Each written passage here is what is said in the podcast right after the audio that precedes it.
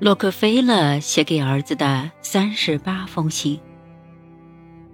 第一封，做一个傻的聪明人。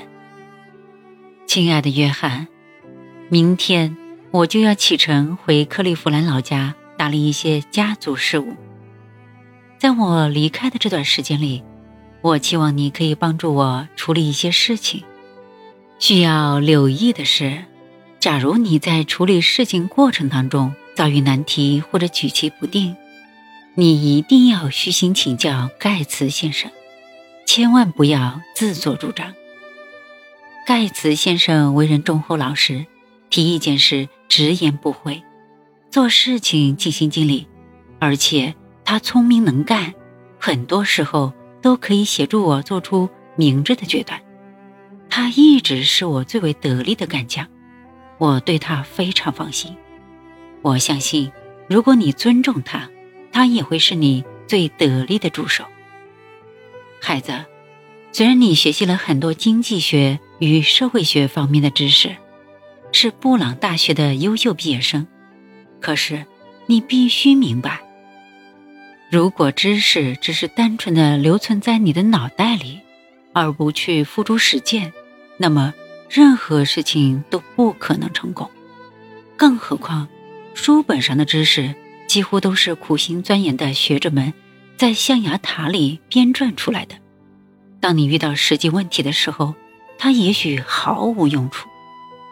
我希望你可以在实际工作中灵活变通，而不是依赖书本去解决问题。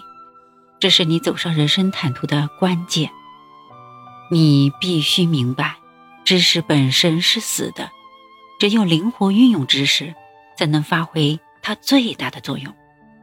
你想要成为活学活用的人，必须先成为具有执行能力的行动派。那么，执行能力从何而来？我觉得，它就潜伏在你每一次的困境当中。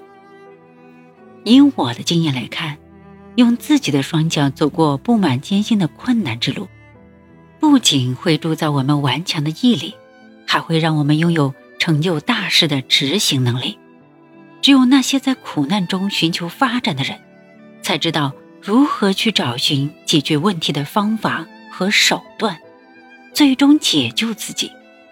我笃信，成功信念之一就是千方百计的去吃苦。或许你会嘲笑我，认为世界上最傻的事就是找苦吃。不，没有经历过不幸的人。反而是不幸的。世界上很多事情都是昙花一现，你看看那些一夜成名或者一夜暴富的人，哪一个不是瞬间崛起，又很快悄无声息了呢？只有吃苦、踏实做事，才能使你建造的事业大厦根基坚实。没有这个根基，你的事业就像是建立在流沙里，随时都可能消失。